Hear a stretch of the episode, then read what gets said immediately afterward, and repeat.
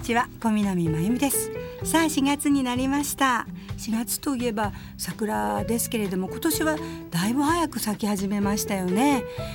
いつお花見に行かれましたか？なんか週末はねちょっと遅かったところもあるようですけれども、まだまだこれからもうちょっと奥の方に行くと咲くところもあるのかしら。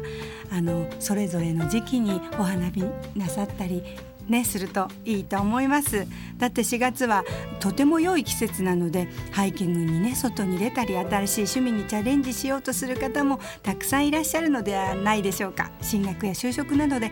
新しい生活がスタートした方も多いことでしょう。さあ新たな気持ちでこの番組もまた始めたいと思います。さて私たちがこのように日々の趣味や外出、仕事や家事ができるのは健康があるからなんですよね。今日の保健所からのお知らせは、がん検診を受けようをテーマに小林地域保健推進担当課長をお迎えしてお送りいたします。こんにちは。こんにちは。よろしくお願いいたします。よろしくお願いいたします。この番組で保健所からのお知らせを紹介していただきありがとうございます。今日からは番組の中でにかげつ先のテーマをお知らせし、はい、ラジオを聴きの皆様からも質問をいただき、その質問に答えていくことになりました。そうですね、今回からラジオをお聴きの皆様からの質問を受け、それに答えていただけるんですよね。ええ、一方通行でなく、ラジオをお聴きの皆様とご一緒に健康について考えられたらと思います、はい、また医療や健康に関しての話は難しいというお話も多いので、はい、あお声も多いので、はい、皆様のご質問に答えることでお伝えする内容をより分かりやすくしていきたいと思います。はい、それでは今日のがん検診を受けようについてお話をお願いいたします。さて検診といえば、国民健康保険や健康保険組合が行う特定検診や職場検診を思い浮かべる方が多いのではないでしょうか、はい、特定健診とは市町村の健康保険組あ国民健康保険や健康保険組合から連絡が来る健診で、うん、高血圧やコレステロール、糖尿病などの生活習慣病の早期発見に、えー、役立つ健診です、うん、職場健診の場合はお勤めの方に連絡があります、は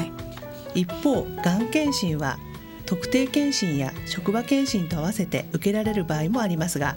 多くの場合は胃がん、子宮がんのように受けたい健診の種別ごとに本人からお申し込みをしていただくことが必要です、はい、日本人は一生のうちにふたりにひとりは何らかのがんにかかると言われていて、がんはすべての人にとってとても身近な病気です。最近では時折有名人の方ががんの療養に専念しますと話されたりすることがあり、そうした時に自分も受けない、受けないといけないなと思われる方もいるのではないでしょうか。今日はがんの予防と早期発見に欠かせないがん検診についてお話しします。はい、よろしくお願いします。そうですよね、検診といえばうちの夫も会社から言われて、年にいっかいお誕生日の一番近い水曜日にあの病院を申し込んで受けるようにしてるんですね。そうすると忘れないのかなと思っています。で私はそんなあの受けてもいいよってお金出るよって言われてるんですけれどもなかなかいつにしよういつにしようと思ってるうちにいちねんが過ぎていってしまいます。なんかなかなか意識しないと難しいですよね。そうですね。で、でさっきがんとおっしゃいましたけれども、日本人のがんにかかる人はふたりにひとりなんですか、うん、それってすんごい多くないですか？そうですよね。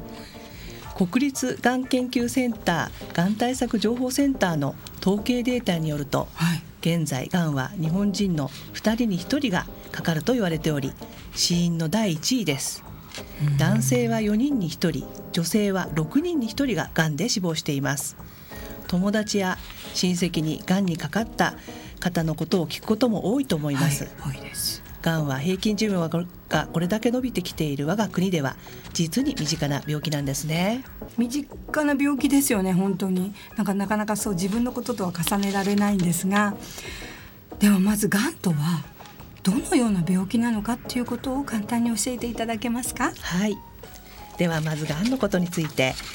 人間の体はたくさんの細胞からできています、はい、つまり細胞から体を構成するいろいろな組織、さまざまな機能を担う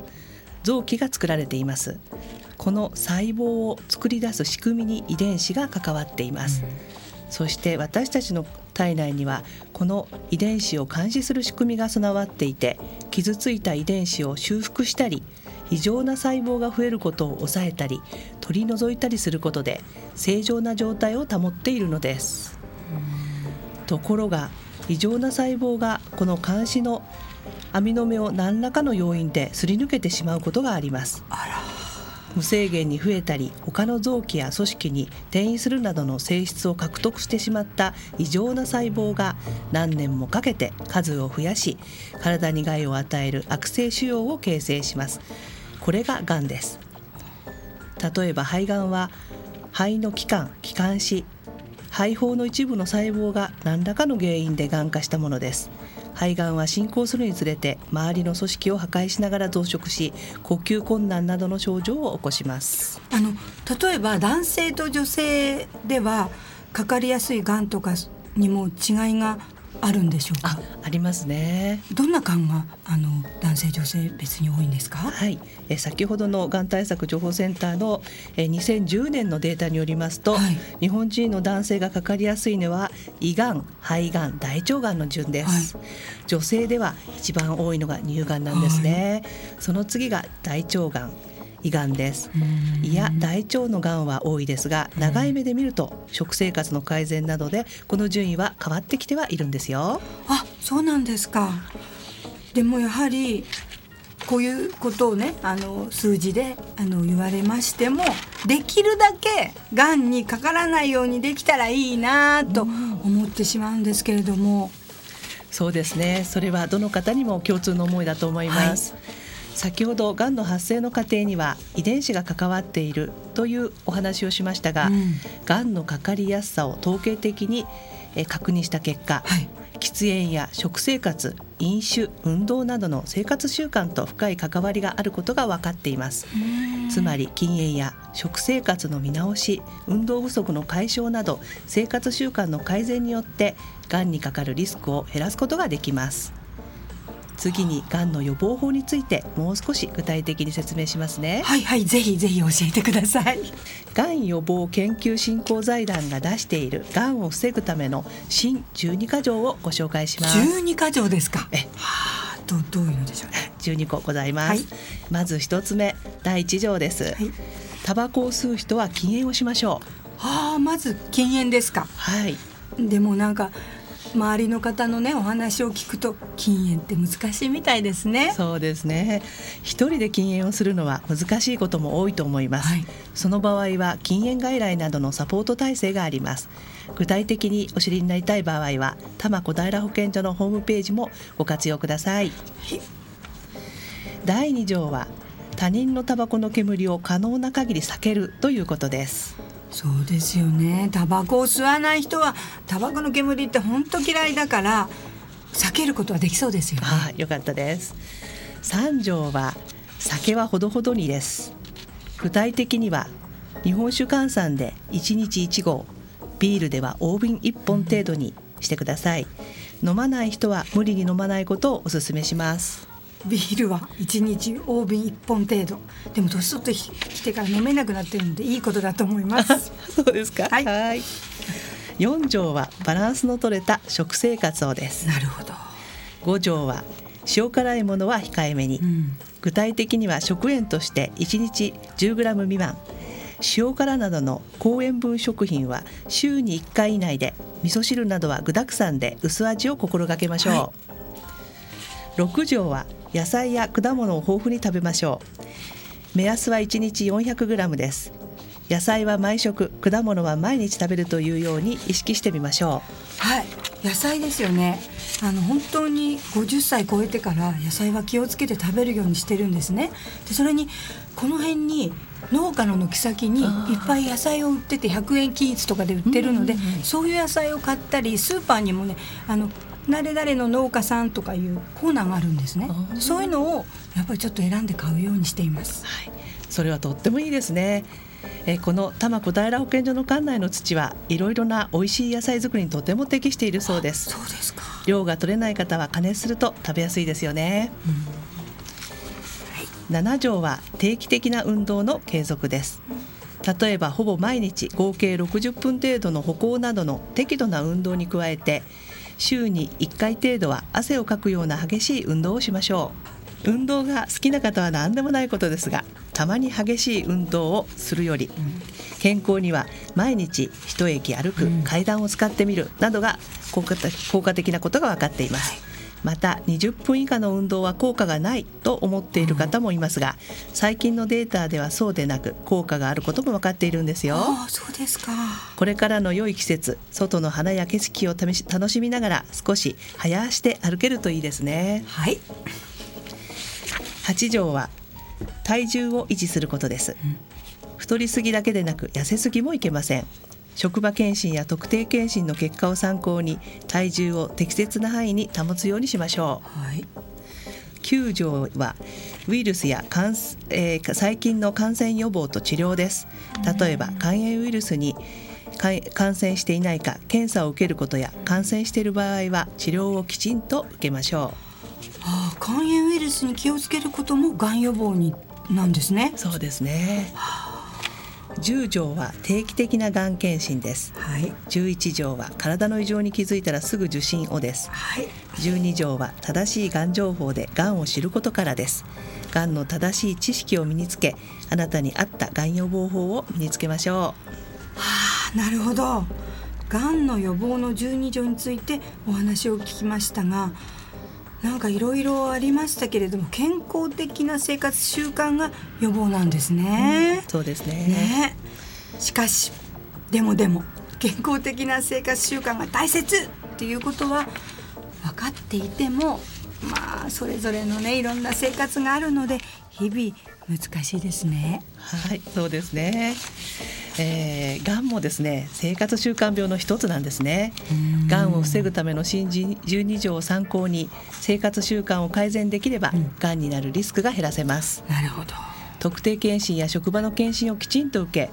その健診結果を活用して生活習慣の改善を行っていくことががん予防につながっているんですね。生活習慣を変えるということですが、うん、まずは日々実践できて、うん、続けられそうな小さな変化、はい、スモールチェンジからスタートしましょう。通勤に階段を使う、食事は野菜から摂るなど、明日からでもできそうなことを始めてみてはどうでしょう。スモールチェンジ、なんかすごいいい言葉の気のような気がします、はい、がん予防の話でも今までのお話の中でがん検診を受けることが出てきました。で、今のがん予防のお話でがんのリスクをある程度減らせることは分かりました。でもがんにかからないようにすることはできないんでしょうかね、はい、残念ながら完全にがんを予防する方法はありません。あらら。がんにはがん予防とともに各々のがんに有効な検診を受けて、がんにかかっていないか知ることが重要です、はい。臓器によっては沈黙の臓器といって、がんにかかってもすぐには症状が伴わないこともあり、うん、その早期発見のためにがん検診が必要です、はい。副反応の関係でご存知かもしれませんが、うん、感染症と密接な子宮頸がんはワクチンの予防効果は高いのですが、それでも検診との組み合わせが不可欠でした、うん。次はがん検診についてお話ししたいと思います。はい、ここまでがんについてとがん予防についてお話をお聞きしてきました。ではここで一休みしてから、このがん検診ということを詳しくお聞き し,、ま、したいと思います。それではお聞きください。竹内まりやで人生の扉。それでは後半、ここからがん検診のお話に入っていきます。小林さん、引き続きよろしくお願いいたします。よろしくお願いします。あのがん検診ということですけれども、がんは怖い病気というイメージがあって、がん検診を受けること自体がなんだか怖い気がしてしまうんですけれども、どうでしょう、えー、あの住民へのですね、うん、アンケート調査でも、はい、がん検診を受けない理由としてがんが見つかったら怖いので受けないという意見がありました。そうですよね。がんは多くの方がかかりますし、がんで死亡した方を知人に持っている方もおられて、うん、怖いと考えてしまうこともあると思います、はい。例として女性の乳がんで見てみましょう、はい、乳がんにかかった方として有名な方としては山田邦子さんがいますね。そうですね、うん、えー、山田邦子さんですがよんじゅっさい代後半で乳がんになりました、うん、番組でたまたま乳がんの特集番組に、えー、出演したのをきっかけでその時に違和感を感じてそこで知り合ったお医者さんに見てもらったら早期のがんでした、うん、その後手術を受け元気に活動していらっしゃいますね。えー、乳がんの検診の啓発にも協力しております、はい、このように乳がんにかかっても治療を受けて元気にしていらっしゃる方は多いんです、うん、乳がんにかかる人は乳がんで死亡する人の数のさんばい以上です。これは女性の乳がんの生存率が比較的高いことと関連しています、うん、多くのがんは早期に発見できれば治療できる病気でもあります。また早期に発見することで手術の範囲が小さく体への負担が少なくて済んだり術後のリハビリテーションや日常生活への復帰がスムーズになりやすいというメリットもありますね。うーん、なるほど。がんにかかったところを早く見つけることができればがんは治すこともできる病気なんですね。ところで最初にお話ししたようにがん検診は職場ではなんか機会があんまりあの特定いろんな検診はあるけれどもがん検診というのはあの機会がないということも多いっていうことでしたけども、えー、注意して見ていないからですか？あ、がん検診の、まあ、受け方についてご紹介しましょうね。どうやって受ければいいんでしょうか？はい、がん検診は職場検診で行われる場合もありますが、うん、多くはお住まいの区市町村で実施しています、はい、現在我が国では区市町村で行ういつつのがん検診が指定されています。胃がん、肺がん、乳がん、子宮頸がん、大腸がんで各々の年齢や検診方法などが決まっています、はい、がん検診に関する情報は市報や市のホームページに掲載されています。各々のがん検診については対象者、実施日、申し込み方法、受診期間、費用などを確認して受けてください、うん。利用にあたっては予約制である場合もあります。検診を受診するときには事前に注意事項を読んでおくのは他の検診と同じですよ、はいはい、この他に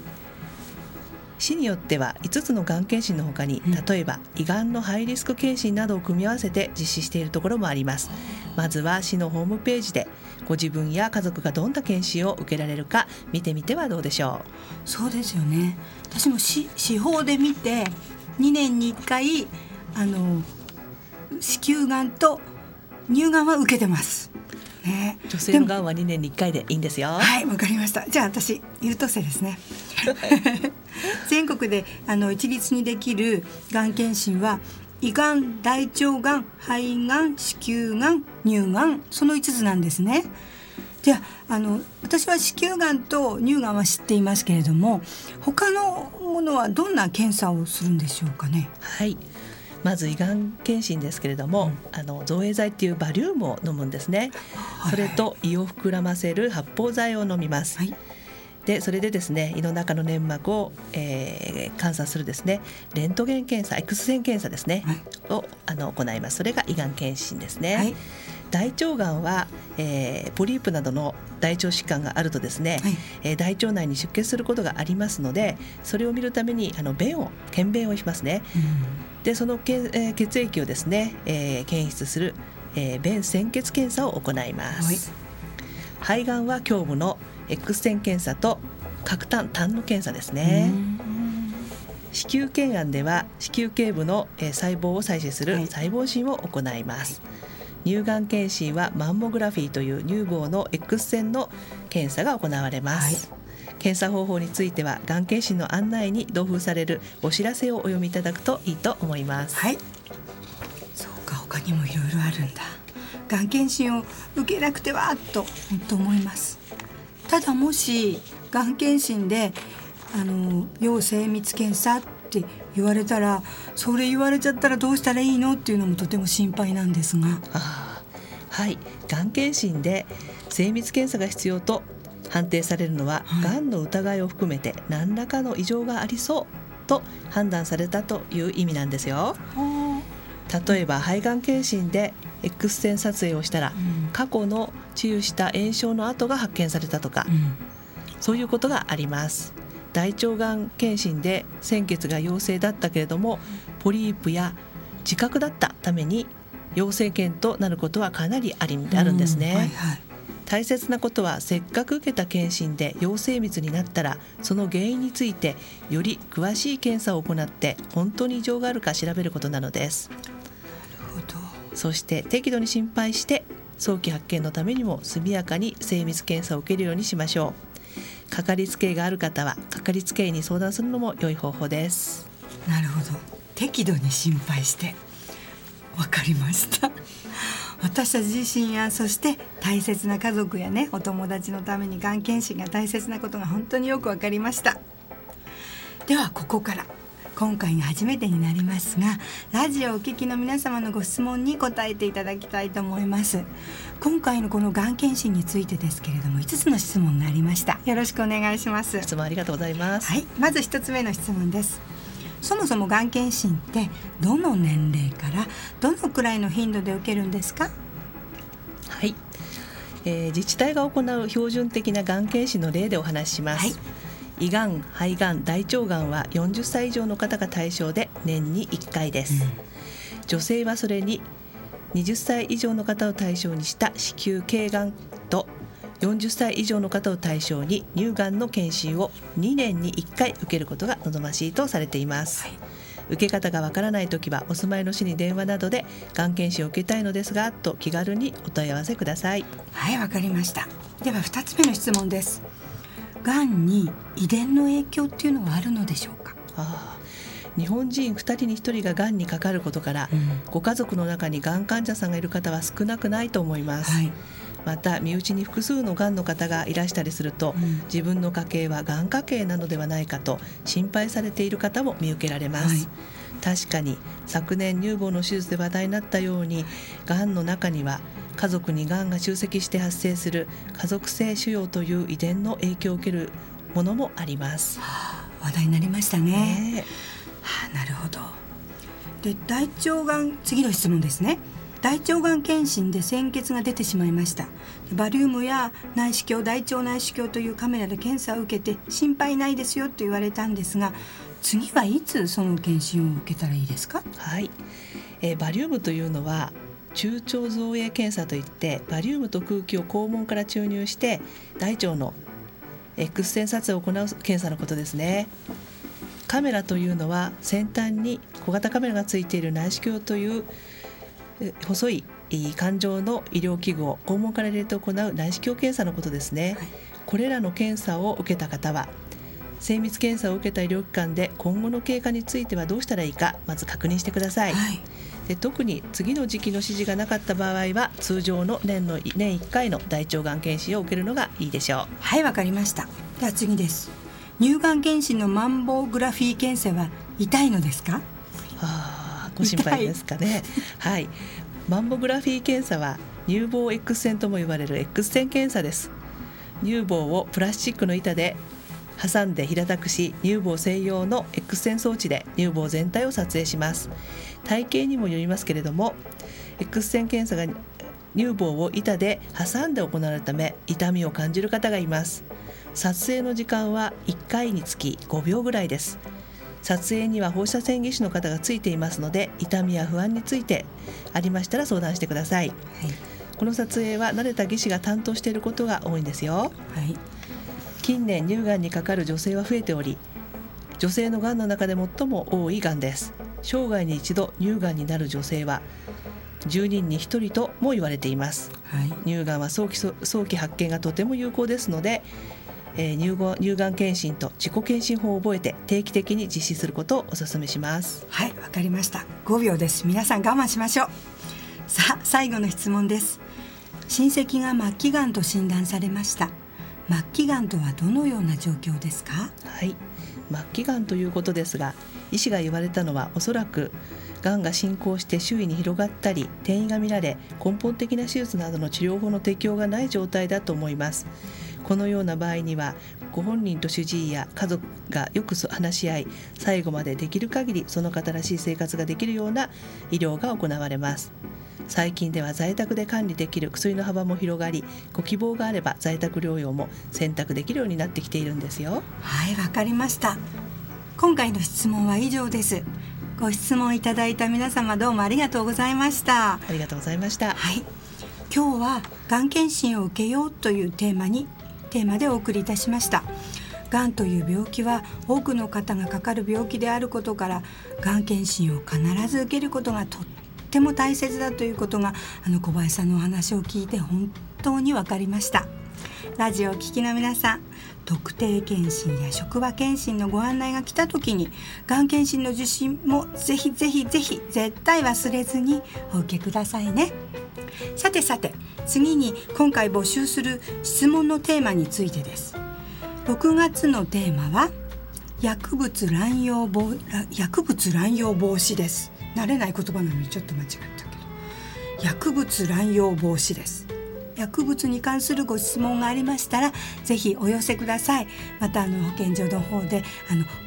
分かりやすく答えていただきます。お待ちしたいお待ちしていますね。では今日はあの保健所の小林さんにお話をいろいろ伺いました。とても参考になりました。ありがとうございました。どうもありがとうございました。では皆様、またさようなら。